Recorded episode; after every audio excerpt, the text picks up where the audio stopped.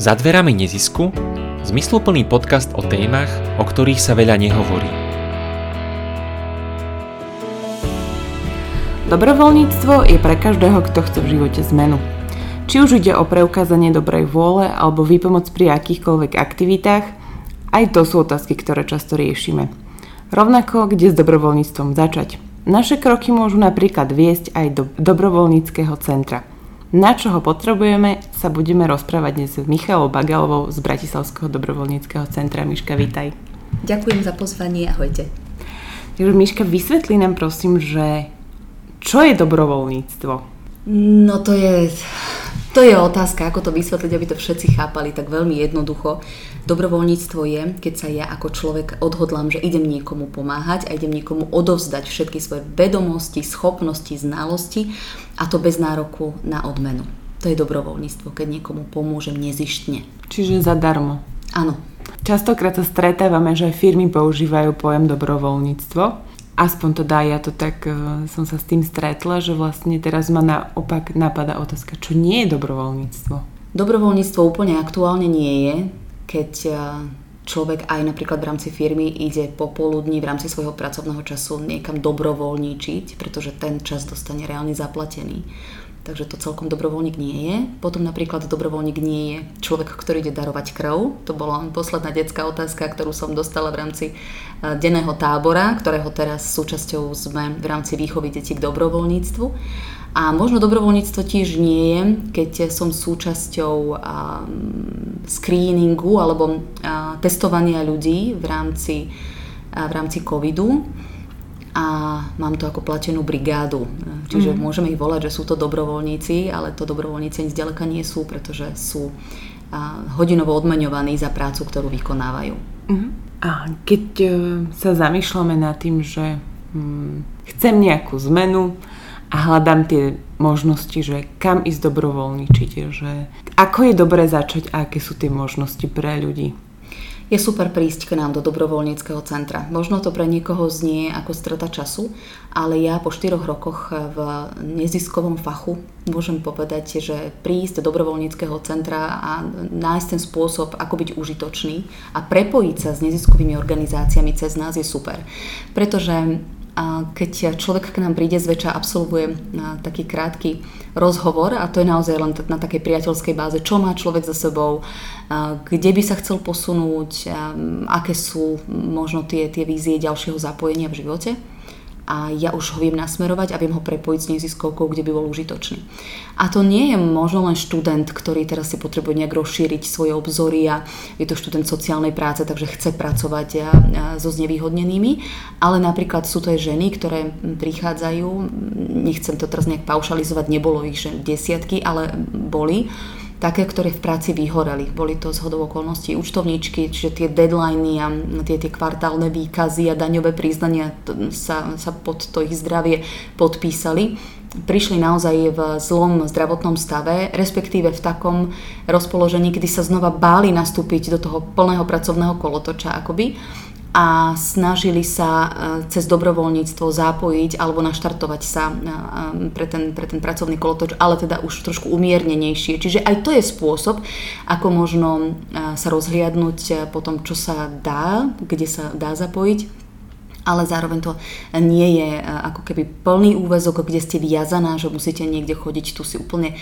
dokážete vy vyšpecifikovať v akom čase a, a kedy vám vyhovuje to pomáhanie. Čo sa týka toho pomáhania, sú tam nejaké odporúčané limity, lebo predsa len, že asi nie je dobré, keď niekto si nájde dobrovoľníckú aktivitu, ktorá mu, ja neviem, zaberie 10 hodín do týždňa. Tak máme aj takých nadšencov, ktorí prichádzajú a chcú hneď a všetko. A pri takých sa vždy už len tak pousmejem a poviem si, že väčšinou vždy tak sprúdka, ako začíname, tak sprúdka aj padneme, pretože máme vyšpecifikované, že je super venovať dobrovoľníctvu 2 až 4 hodiny týždenne pretože my máme taktiež každý svoju rodinu, máme koníčky, máme priateľov, je úplne optimálne super si to nastaviť tak, aby každý z toho vášho času niečo dostal a keď zostane pre dobrovoľníctvo je to fantastické. Nie je to pravidlo, ale vždy, keď vystane takýto čas, ktorý chcete a ochotne venujete iným, tak samozrejme vieme nasmerovať, ale tie 2 až 4 hodiny sú optimum. Sú prípady uh, ľudí alebo nejaké skupiny, pre ktorých dobrovoľníctvo nie je vhodné? Ešte sa mi nestalo, že by som nezapojila človeka, ktorý ku mne príde do dobrovoľníctva. Naozaj, chodia k nám uh, ľudia, naozaj, ako som spomínala, ženy, ktoré mali predtým zdravotné problémy a, alebo vyslovene hľadajú dobrovoľnícke príležitosti, kedy cez svoje nejaké rodinné problémy alebo zlé vzťahy sa chcú posunúť alebo napríklad chcú začať um, inak komunikovať uh, s osobou z rodiny, ktorá má nejaké psychické problémy a, a tak sa dostaneme napríklad k občianským združeniam, ktoré sa venujú s ľuďmi s, so psychickým a mentálnym postihnutím. Takže tie pohnutky, pre prečo začať, tie sú tak neuveriteľne odlišné pre každého mm-hmm. z mhm. nás a ja to prepojím, je to tak odlišné, ako to prečo by sme mali ľuďom pomáhať. Každý to má nastavené inak a ja e, dobrovoľníctvo e, ako, ako um, venovať sa dobrovoľníctvu len pre dobrý pocit, to už podľa mňa dávno neplatí, pretože to prináša toľko neuveriteľných benefitov. Za mnou prichádzajú mladé baby, ktoré povedali, že keby v životopise nemali reálne tú dobrovoľníckú skúsenosť, a to teda sa bavme, že v Amerike sú to desiatky hodín týždenne, uh-huh. tak by sa nedostali ani na, na vysokú školu. Jednoducho to už má byť súčasťou našich životov, len my sa tu stále tvárime, že to, že to je nejaký strašný strašná dobročinnosť, e, ale nie, nás to práve obohacuje. Vy získavate e, neuveriteľné e, skúsenosti, či už tým líderské, keď ste súčasťou nejakej skupiny, alebo viete sa posunúť aj napríklad z obývačky cez, cez pomoc, lebo už, už to dobrovoľníctvo je naozaj špecifikované, takže môžeme pomáhať aj z pohodlie obývačky, čiže spravujete alebo staráte sa o nejakú marketingovú stratégiu, lebo OZK naozaj tiež sa snažia nejakým spôsobom spôsobom zapájať, aj, aj zarábať eh, peniažky, keď sa im dá, tak eh, tie, tie skúsenosti, ktoré môžete získať, sú, sú tak širokospektrálne, že ja, ja si dovolím tvrdiť, že tie benefity prevyšujú to, čo ako keby dáte. A tých pár hodín týždenne za to naozaj stojí. Súhlasím, že, že tie benefity sú dosť, dosť dôležité. Ja si pamätám, alebo som sa rozprávala eh, s riaditeľkou detského činu roka a ona vlastne nežije na Slovensku.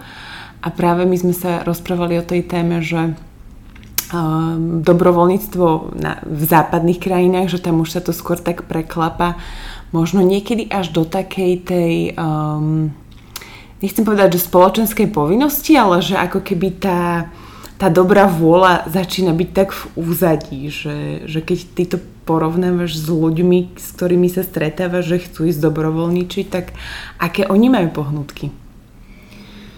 Tak ako som spomínala, často prichádzajú mladí ľudia, ktorí chcú v rámci ceny vojvodu z Edimburgu, čiže to staré známe DOFE, chcú sa zapojiť a majú to teda v rámci svojej školy dané, že musia venovať, najčastejšie to býva hodina týždenne, čo ja ale stále hovorím, že reálne pri, tom, pri tej doprave, ktorá tu je a teraz ich mám blačiť z jedného konca Bratislavy na druhý, tak vždy sa to snažím nejako pospájať, že raz za mesiac niekde by chodili. Aj tým vieme samozrejme nás, takže či sú to školy, alebo študenti mladí, ktorí potrebujú užitočnú prax, alebo ľudia, ktorí majú deti. Teraz sa nám dosť často stáva, že um, rodičia, ktorí majú deti v tínedžerskom veku, tak ich chcú ako keby trošku zobudiť z toho, z toho komfortu, v ktorom ich možno celý život držali a chcú im ukázať, že ten život je niekde inde, ako si oni myslia. Čiže pri telefónoch a a, a tom naozaj takto pôžitkárskom živote, ktorý, ktoré, ktorý majú, ale um, tu neviem celkom, že ako veľmi tie deti, lebo tam naozaj musím vidieť tú ochotu rodičov sa zapojiť taktiež, pretože dobrovoľníctvo detí je zakázané, deti môžeme vychovávať, ako keby motivovať k dobrovoľníctvu, že neskôr sa zapoja, budú, budú z nich tí uvedomelí dospelí, ale uh, keď k nám takto rodič príde, tak vždy poviem, tak dobre, poďte a zoberte e, to, toho vášho syna, mm-hmm. zoberte dceru a poďte spolu natírať niekde lavičky, poďte do sadu Janka Kráľa napríklad v rámci týždňa dobrovoľníctva ukážte. A pár takýchto lastovičiek je, ale stáva sa to naozaj dosť často, že chcú tie deti už zapájať v tomto veku, že ako by im ukázať ten reálny svet, čo je fajn spôsob takisto. Preto máme aj tú výchovu k dobrovoľníctvu, aby deti videli tú potrebu starať sa o tú komunitu vo svojom okolí, aby videli tú dôležitosť, ktorú aj oni v rámci svojho, ne, svojej osobnosti môžu šíriť ďalej, že, že pomáhať a byť užitočný je určite dôležité. Dobrovoľnícke centrum ako organizácia, niektorí ľudia by si povedali, na čo to je. A moja otázka znie, že v akom smere potrebujeme dobrovoľnícke centra? Dobrovoľnícke centra v podstate reflektujú tú aktuálnu situáciu, ktorá momentálne je. Čiže keď um, dobrovoľnícke centrum vníma silno potreby napríklad sociálne znevýhodnených detí, čiže matiek, ktoré sú v krízových centrách, ktoré tam zvyčajne končia ako obete domáceho psychického alebo fyzického násilia, tak jednoducho dobrovoľnícke centrum vie vytvoriť e, projekt a program, na základe ktorého prepája dobrovoľníkov, ktorí chodia doučovať tieto deti. Čiže dobrovoľnícke centrum tým, že je obklopený jednak tým neziskom a z druhej strany dobrovoľníkmi, tak je na to, aby prepájalo tieto dve komunity a darí sa nám to myslím, že dosť dobre, pretože program Som tu pre teba, o ktorom som teraz rozprávala, funguje už niekoľko rokov a darí sa mu veľmi dobre. Decka dokonca chodia ešte vždy v rámci polročného keby odmeňovanie na spoločný výlet aj so svojimi dobrovoľníkmi, ako keby mentormi, učiteľmi. Takže je to skvelé vidieť, ako sa buduje takýto vzťah dôvery, ako to celé vzniká, ako, ako to celé napreduje. Takže toto je určite super. No a my sme aj, ako náhle začala pandémia, presne tieto krizové centra sme zasobovali potravinami, pretože tam tie matky nemali kde dať deti, takže zostali doma mm-hmm. bez príjmu. Takže tam sme sa tiež snažili pomáhať. No a um, máme takisto dobrozúšku, v rámci ktorej chodíme deti do krizových centier ako keby vzdelávať, ale ani, ani to nie je celkom také vzdelávanie, ale trávenie voľného času a to je buď maľovaním spevom alebo hraním na hudobný nástroj. Takže snažíme sa, dobrovoľnícke centrum je tu presne na to, aby vnímalo tú potrebu, ktorá vyvstáva pri e, ľuďoch so znevýhodnením alebo pri akomkoľvek e, type ľudí, ktorí jednoducho majú, e, majú potreby či už, či už nejakého sociálneho alebo ja neviem akéhokoľvek iného charakteru a jednoducho potrebujú ten support tej väčšiny, pretože sami si nevedia pomôcť. Čiže viac menej ide tam o to prepájanie tých dobrovoľníkov a zároveň aby potom zaujímalo, že aké služby, ak to tak môžem nazvať, alebo pomoc poskytujete tým neziskovým organizáciám. Áno, to je veľmi dobrá otázka. Ja sa vždy sústredím na tú pomoc hlavne e, ako keby dobrovoľníkom a ten, ten, ten, ten support, ale pravda je, že my ešte spolupracujeme s neziskovými organizáciami a to teda veľmi, e, veľmi intenzívne.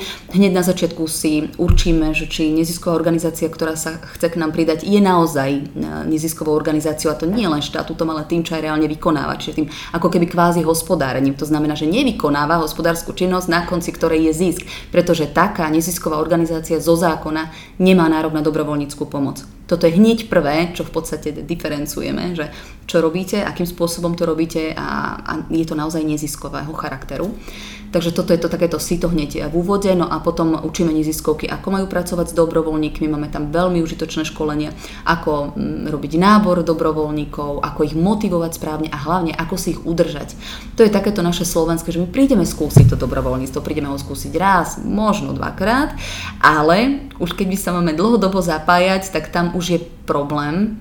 A ja tomu úplne rozumiem z toho um, aj možno sociálneho kontextu, že nie každý sa tu má na Slovensku tak dobre by mohol venovať ten čas. Predsa len aj matky, keď zostávajú často samé. A, a, a všeobecne toho času máme dosť málo možno a žijeme rýchlu dobu, najmä tu v Bratislave, takže uh, je to možno niekedy problém sa zaviazať, že budem chodiť doučovať dieťa raz do týždňa, aj keď sa to dá online napríklad a radšej do ničoho takéhoto nejdeme. Ale preto existujú napríklad aj veľké projekty, ako je Týždeň dobrovoľníctva, národný projekt a my sme vďační za každú hodinu, ktorá je takto darovaná neziskovým organizáciám, pretože naozaj tie neziskovky by niektoré bez pomoci dobrovoľníkov neprežili. Chápem. A keď si vezmeme nejakú takú štruktúru dobrovoľníkov. Ako to vyzerá s dobrovoľníctvom? Či už v Bratislavskom kraji, alebo ak sú nejaké dáta, čo máte aj za Slovensko možno? Celkom za Slovensko neviem, ja sa naozaj sústredím na tú našu Bratislavu. V Bratislave sme na tom veľmi dobre myslím si a dovolím si povedať, pretože tí dobrovoľníci akoby stále prichádzajú v čase. Samozrejme, keď sa im zmení trošku životná situácia, nájdu si priateľov, priateľky, odcestujú do zahraničia, vydajú sa, tak naozaj to dobrovoľníctvo v lepšom prípade na čas ako keby nie je, čiže nevykonávajú dobrovoľníckú činnosť, potom sa k nám možno neskôr pridajú opäť, ale tí dobrovoľníci pre tie individuálne potreby a pohnutky, pre ktoré hľadajú dobrovoľnícke príležitosti, tak tí stále prichádzajú, čomu sa veľmi tešíme, pretože sú to tak mladí ľudia. Ehm, kedy to bolo v marci, prišla aj pani, ktorá mala 70 rokov, pretože sa jej zmenila životná situácia, zrazu mala strašne veľa času, tak som ju prepojila s jedným domovom seniorov a chodí sa tam rozprávať s jednou pani a, a, a tráviť, e, trávia tak spolu čas, e, veľmi si to obidve užívajú, takže aj v takomto veku sa dá, ako nič nie je nemožné. My tak e, s veľkým úsmevom hovoríme, že dobrovoľníctvo je od 0 do 99, Takže tu sú naozaj dvere otvorené pre každého a ja sa nechcem opakovať, ale naozaj tie, tie benefity sú tam obrovské. Aj s odstupom času, pri hľadaní práce, tá dobrovoľnícka skúsenosť vám v tom životopise zostane na väčšie veky, tu už vám nikto nezoberie. A nie len tým, že ju budete deklarovať čiernym na bielom, ale tým, že to, čo ste si prežili a tých ľudí, ktorí spoznáte, tak to už naozaj nikdy nikto vám nevezme. To je pravda, ja to môžem len potvrdiť, keďže sama som dobrovoľničila niekoľko rokov a myslím si, že som sa častokrát naučila oveľa viac do, v dobrovoľníctve ako v samotnej práci. Že skôr som to najprv použila v dobrovoľníctve a potom som to na live dala do roboty, takže to bolo v tomto pre mňa veľmi, veľmi hodnotná skúsenosť. Mm, mňa tak zaujíma, že čo seniorov motivuje k dobrovoľníctvu? Seniorom niekedy zostáva dosť času, keď boli aktívni, čo títo naši bratislavskí sú, musím povedať.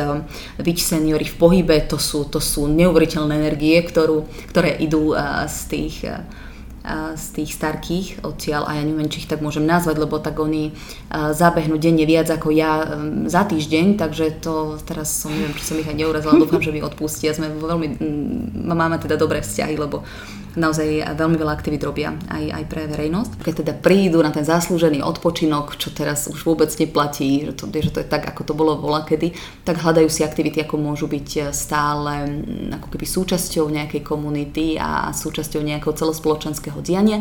Takže ich zapájame buď do programu Čítankovo, Čítankovo pred starými dobrými časmi pandémie bol projekt, v rámci ktorého chodili seniorky zväčša čítať rozprávky deťom do materských škôl. Bolo to veľmi populárne. Tie seniorky ešte dokonca v rámci tej svojej skupiny sa stále stretávali a vymieniali si informácie, čo na decko platí, čo nie. Niektoré mali mhm. viac skúseností, niektoré menej. Takže to boli naozaj také babičky, ktoré prichádzali k tým detičkám a oni si to veľmi užívali. Teraz sme teda projekt stopli, pretože tak deti ako aj tie seniorky najmä boli ohrozená skupina, takže e, teraz máme pandemický odpočinok, ale ja teda verím, že e, opäť ho naštartujeme, keď sa situácia na jeseň a na jar hlavne zastabilizuje.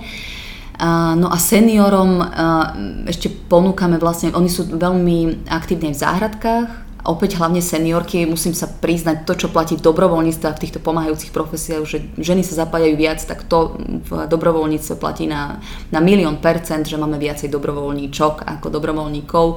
Takže keď aj seniorky prichádzajú v tomto veku do záhrad, tak veľmi radi trhajú burinu, starajú sa o tie záhradky v neziskovkách a samozrejme vždy sa snažíme, keďže, keďže ich nechceme nejako ani, ani obmedziť, ani nejak limitovať, aby sme ich prepájali v rámci tých mestských častí, čo je úplne ideálne. Takže keď sa dajú dve, tri dokopy, tak aj týždeň dobrovoľníctva je, je pre ne úplne výhodný a výborný a taktiež tieto individuálne projekty, do ktorých sa dá stále zapájať Špecifická skupina sú možno také pani učiteľky, ktoré, ktoré zostali na, na, na dôchodku a tie naozaj tam cítia tú potrebu ešte sa angažovať trošku aj do tej výchovy detí, tak keď sa niektorá seniorka cíti, môže byť aj súčasťou projektu Som tu pre teba, čiže doučovať e, deti z krízových centier. Často spomínaš tie dobrovoľnícke programy, spomenula, spomenula si Som tu pre teba, Dobrozúšku, ak si pamätám správne, a potom to čítankovo, čo ešte vlastne v rámci dobrovoľníckého centra ponúkate? Často zabúdam spomínať, ale teraz ho veľmi rada spomeniem, lebo som sa možno tej mladej e, skupine do 30 rokov až tak nevenovala, ale to, sú, e, to je projekt Európskych zborov Solidarity. Uh-huh. Je to vlastne projekt, v rámci ktorého ľudia do 30 rokov, od 18 do 30 majú možnosť vycestovať a cestovať po Európe ako dobrovoľníci.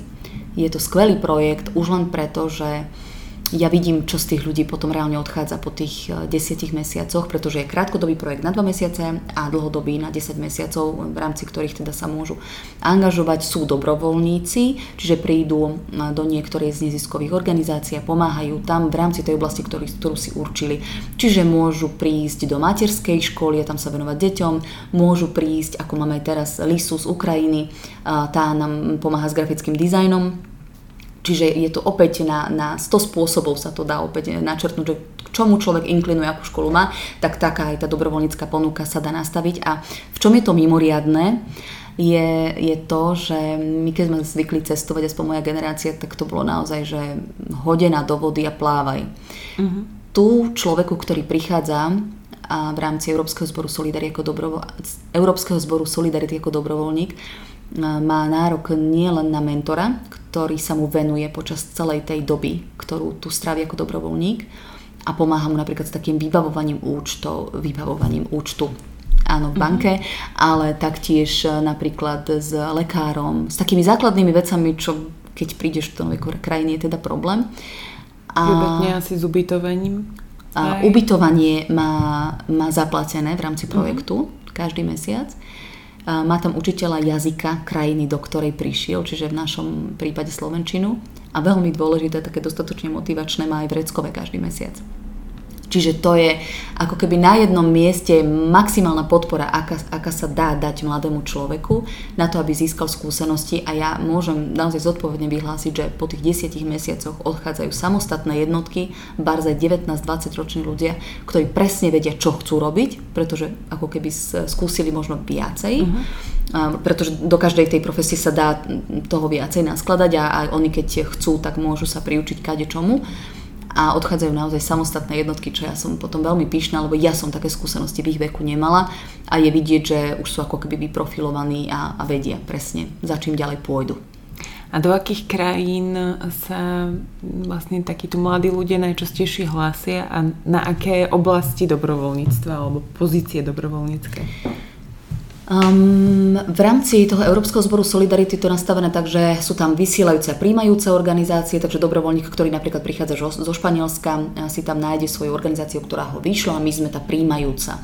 Tie navzájom celú dobu komunikujú a zdieľajú informácie, ako sa tomu človeku darí, čiže aj z jednej aj z druhej strany to potom tie organizácie si vedia ako keby zachytiť.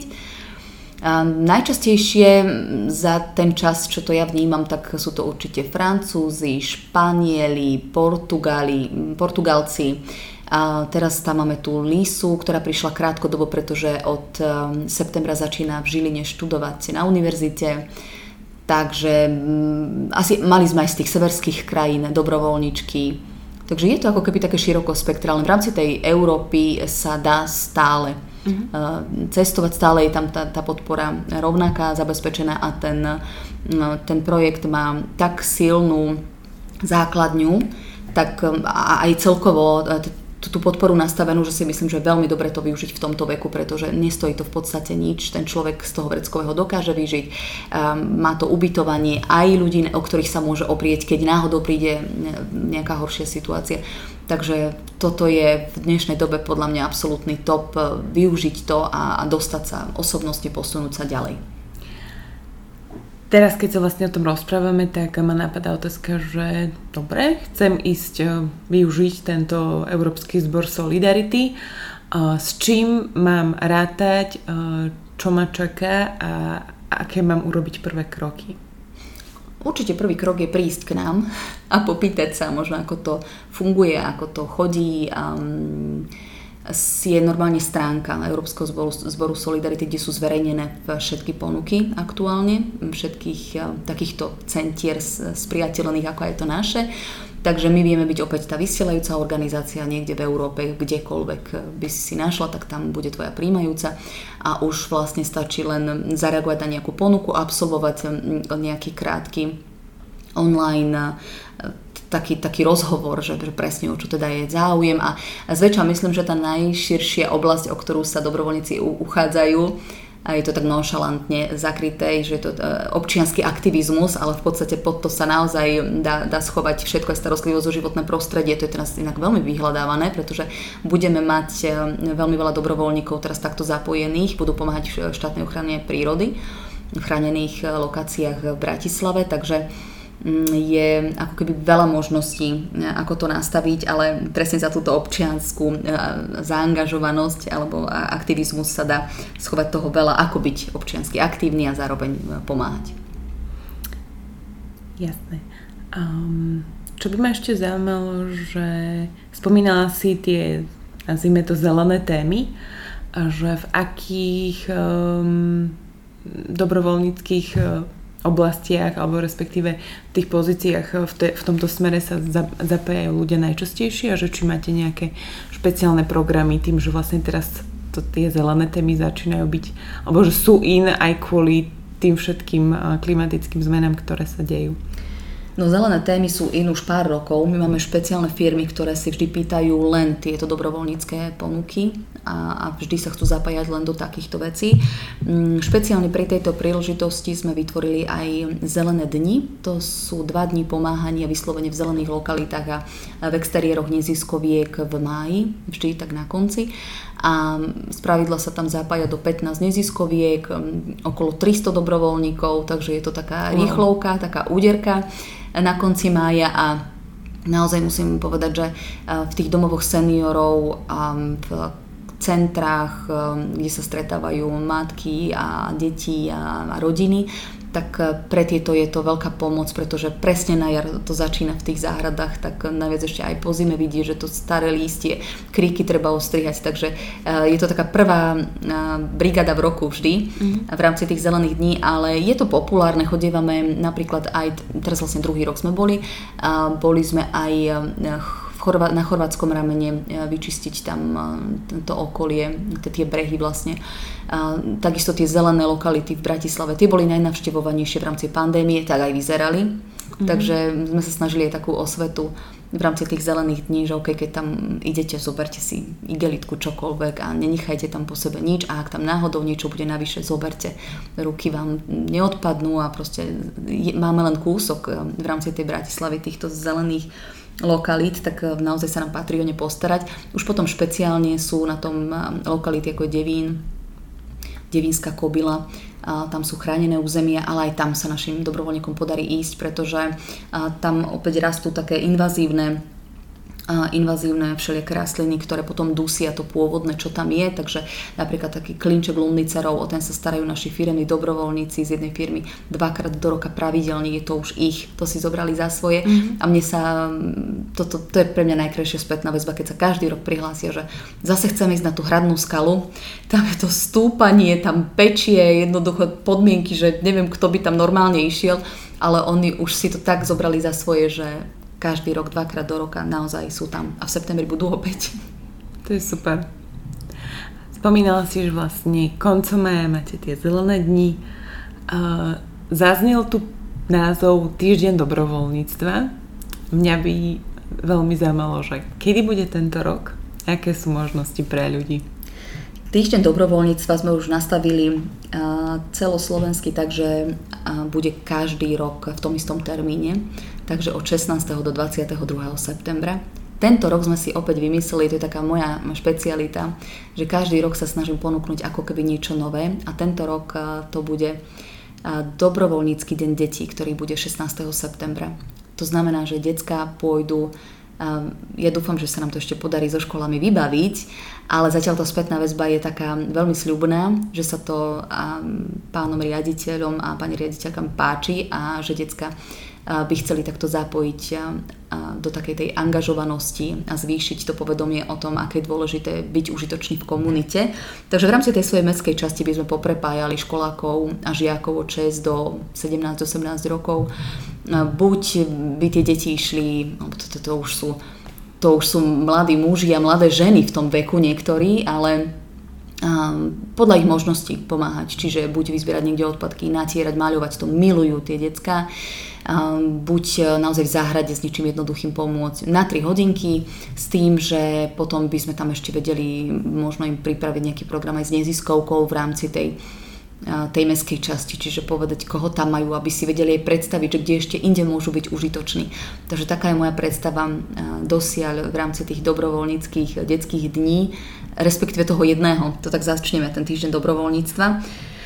A pevne verím, že by z toho mohol byť pekný pilot, ktorý by mal peknú tradíciu potom každý rok. Ja klopem teraz na drevo, je to dobre počuť a veľmi by som si to prijala, aby tie decka aj uh, už si možno pamätali, že aha, ide týždeň dobrovoľníctva, poďme a sami prichádzali s tým, že moja mamina pozná tam tých v tej neziskovke, tam treba, tak uh, poďme proste pomôcť, veď, veď všetko sa dá zrealizovať a mm, naozaj ja si myslím, že tie decka vedia spraviť dosť roboty a dajú sa, nechajú sa pekne namotivovať. Sú tvárne ešte v určitom veku Takže treba to asi využiť, aby sme z nich mali potom takých zodpovedných dospelákov, ktorí budú chápať tomu, prečo majú niekomu pomôcť len tak.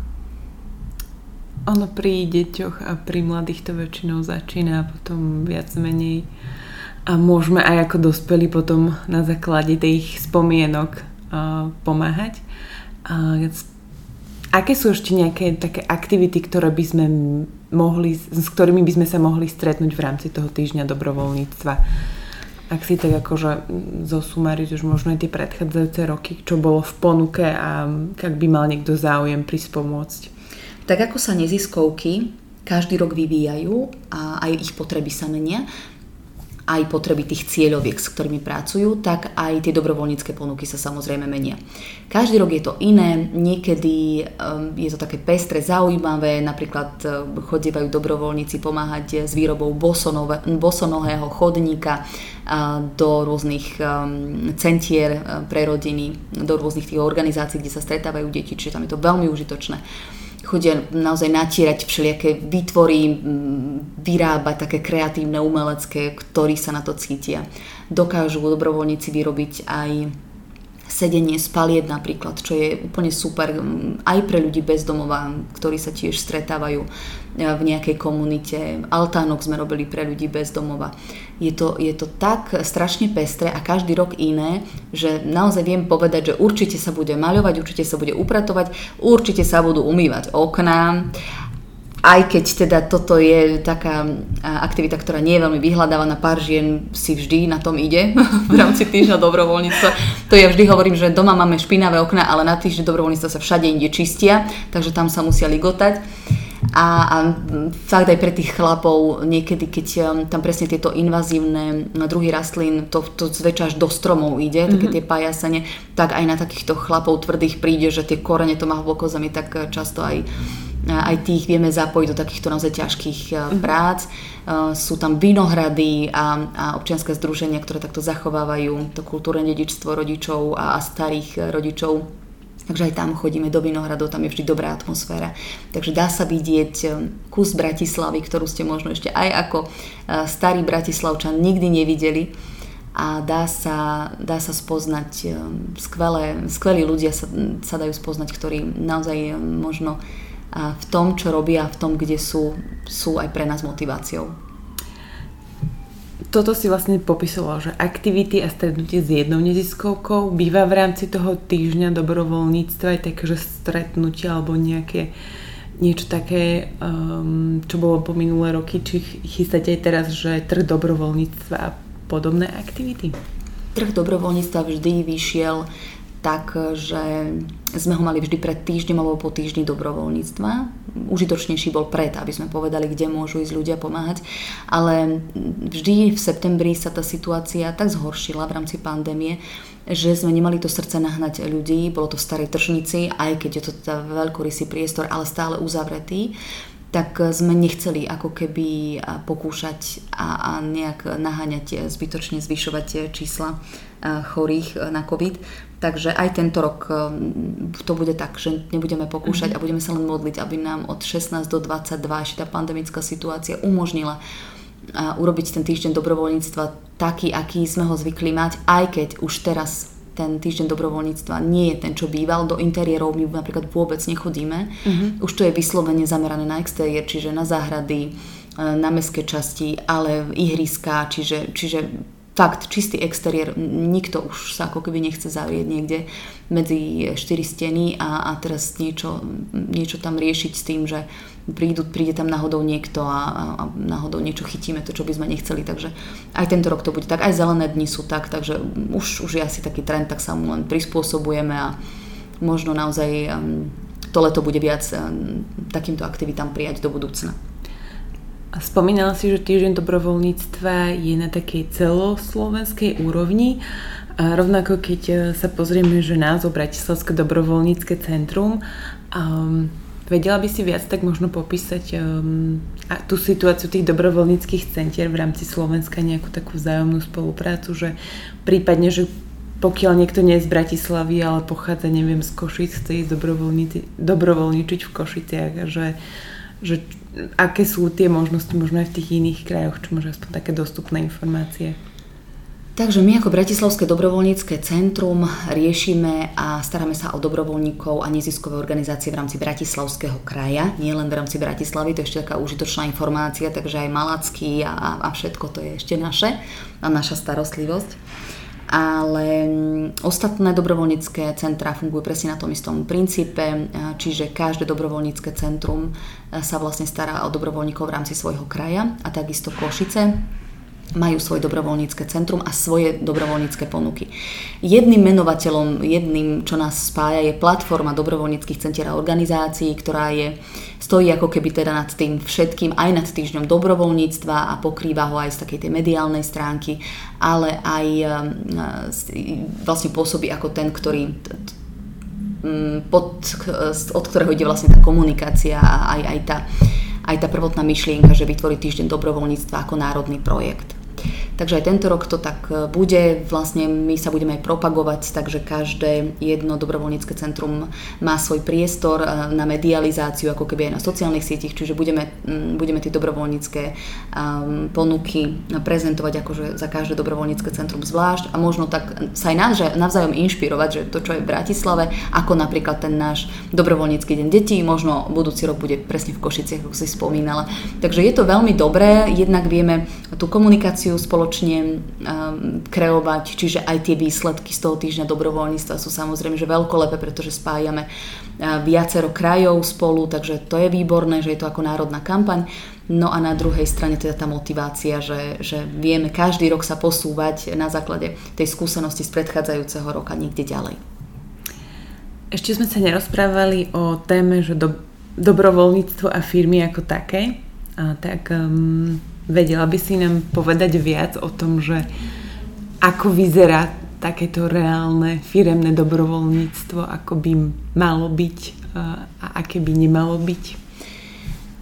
V ideálnom prípade je firemné dobrovoľníctvo nastavené tak, že firma a, vedúci vo fir, management firmy si povie, že podporuje a má nastavené CSR tak, že raz do mesiaca venuje svojim zamestnancom niekoľko hodín, ktoré oni môžu venovať neziskovkám svojou prácou, ja neviem, svojimi znalosťami, vedomosťami. To by bol ideálny prípad, ale nežijeme v ideálnom svete, takže vyzerá to tak, že často sú e, tí manažéri už zúfali, pretože v lepšom prípade, keď sú nejakou nadnárodnou spoločnosťou, tak matky zo zahraničia ich e, nutia, aby boli súčasťou dobrovoľníctva, ale oni na to jednoducho nemajú kapacity, e, nevedia kedy, keďže im nedajú na to ako keby priestor. Takže je to veľmi, veľmi ťažko na Slovensku, ale tiež sú tu také prvé lastovičky veľmi pozitívne.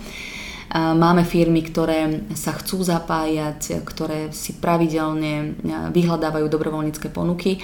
A tu máme opäť dva spôsoby, ako ich zapájame. Buď sú súčasťou veľkých kampaní, ako sú Zelené dni, týždeň dobrovoľníctva, tam si buknú svoju, svoju dobrovoľníckú ponuku ako tým, čiže pre verejnosť sa to ako keby uzatvorí a oni tam idú ako, ako tým, ako firma alebo potom pre nich eh, na mieru ušijeme taký team building, čiže ideme niekde pomáhať podľa toho, ako, ako si určia, bude to nejaká sociotéma, envirotéma, alebo si presne povedia, že ktoré ponuky preferujú, vyberú si a zorganizujeme im team building presne na základe tých požiadaviek, eh, aké majú, s tým počtom ľudí, ktorí si nahlásia, s občerstvením, so všetkým. Uh-huh. Takže v tomto máme skúsenosti bohaté Um, tento rok opäť v septembri bude tých firiem dosť, ktoré sa zapájajú a máme opäť aj také, ktoré sa prihlasujú ako keby individuálne, čiže majú tam takého človeka schopného, ktorý si to celé ošefuje akoby sám, ale majú tam aj budget na to, že si vedia napríklad takto pomôcť neziskovke a stalo sa mi aj, že keď sme išli do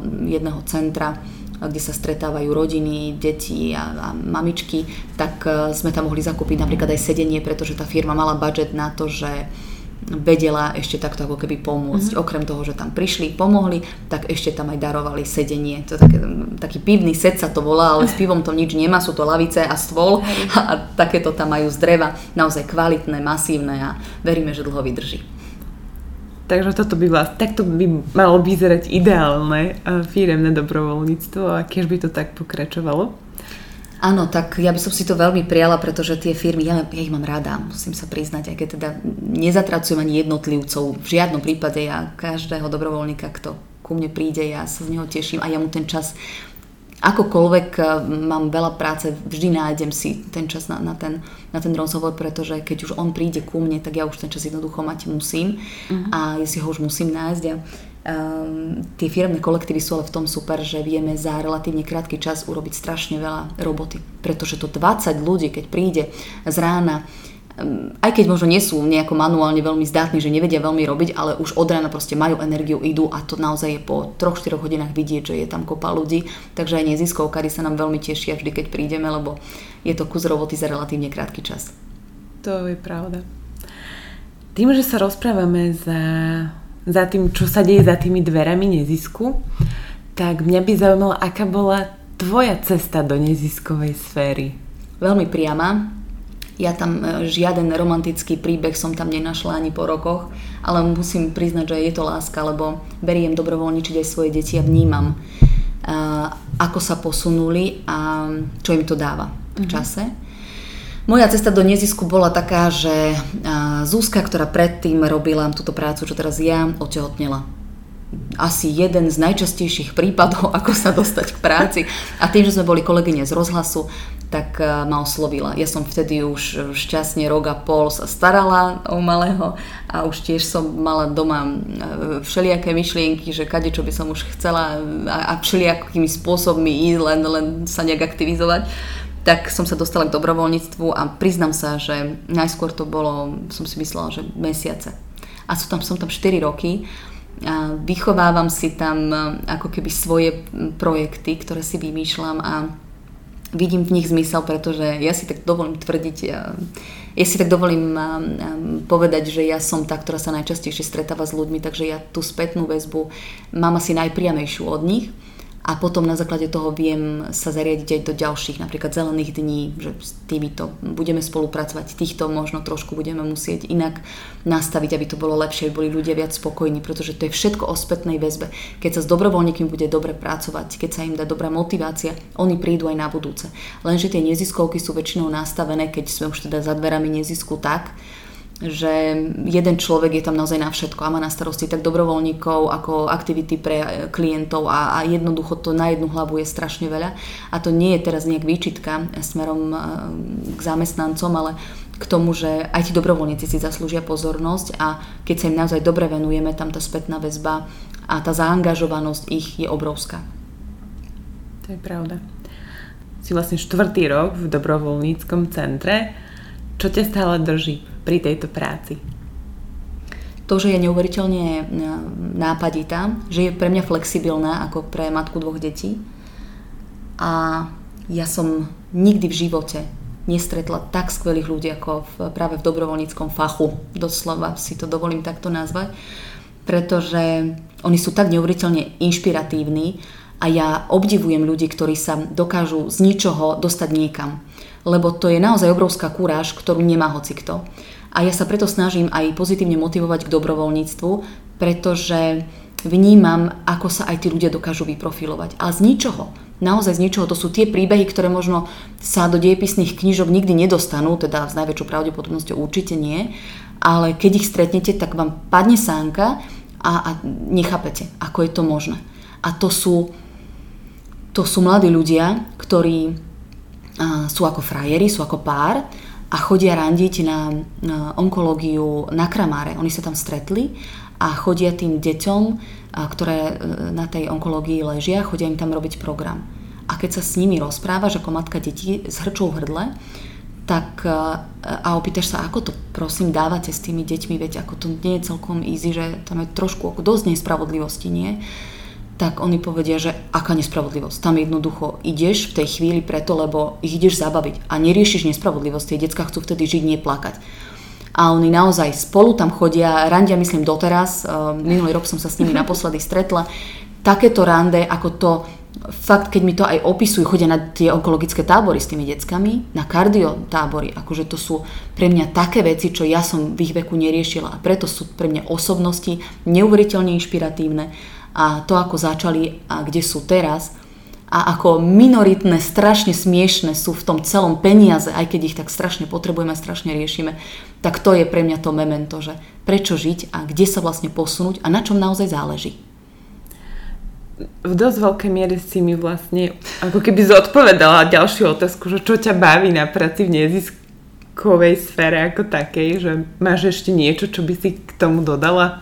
Mňa baví, keď tam beriem svoje deti a vidím, ako môj sámko, ktorý bol ešte pár rokov dozadu introvert, ale teraz má 9 rokov a už rozdáva tým deckám trička, uh, už ide, drží mi tam všelijaké pomôcky, čo mám, keď im ukazujem, uh, čo je dobrovoľníctvo, lebo mám mm, kadejaké pomôcky pripravené.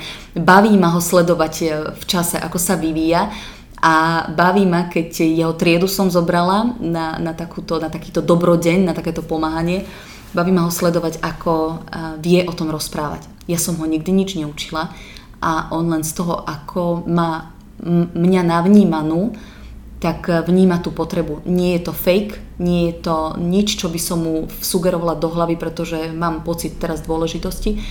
Ja som ho o tom presvedčila. A mhm.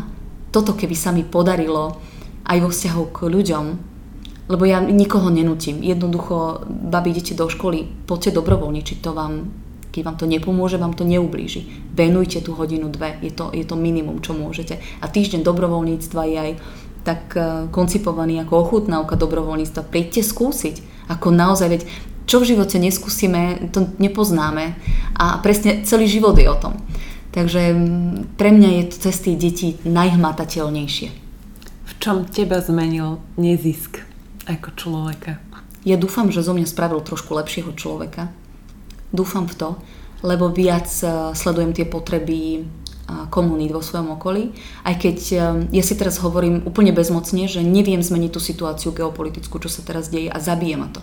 Ja keď to vidím ako matka, že pár kilometrov od našich hraníc je vojna, ale taká, ktorá nemá obdoby pre mňa, že dokážeme toto si ešte navzájom ako ľudia robiť, to je pre mňa fiasko historické a to nám tie dejepisné knižky nezabudnú a ja to stále tak hovorím ale viem si povedať a tak sa nastaviť, že dobre, toto neviem zmeniť, neviem to ovplyvniť, ale viem pomôcť tým Ukrajincom, na ktorých sa momentálne zameriava Bratislavská arcidiecezna Charita a na Jasovskej majú zriadený taký svoj Najprv to bol taký ako kvázi obchodík, ale teraz je to také komunitné, ako keby centrum a tam sa stretávajú. Takže moje najbližšie kroky budú smerovať tam a skúsim e, cieľene jednej rodine pomôcť buď s potravinami alebo s deťmi tým, že e, mám aj dosť veci, máme hračky, kade čo vieme, takže takto možno trošku im aj pomôcť, čo budú potrebovať. Takže začať tak od seba a reálne a realisticky s tým, čo viem zmeniť a ako viem pomôcť. Mám poslednú otázku na teba. Ak by ti mali byť teraz splnené tri želania, jedno by bolo pre teba, jedno pre neziskový sektor a jedno pre ľudí na Slovensku. Ktoré by to boli? Tak začneme prvý pre mňa. Zdravie pre moju rodinu, jednoznačne. A jedno pre neziskový sektor. Pre neziskový sektor, aby ho ľudia začali brať vážne.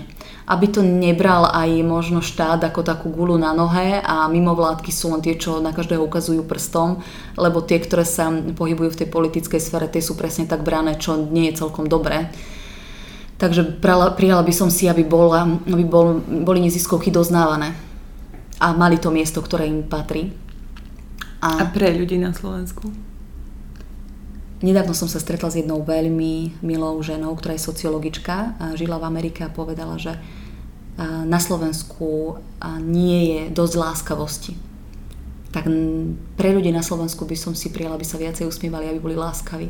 Akokoľvek kliše to znie, tak keď nebudete vidieť tie otrávené tváre a nebudete možno v, v tom negativizme, tak sa začnete aj usmievať a len tak mimovoľne vám tie kutiky bude trhať a budete sa tešiť, lebo o tom ten život má byť. Máme ho žiť, neprežívať. Ďakujem vám pekne za úprimné a krásne odpovede. Verím, že sa tie priania splnia.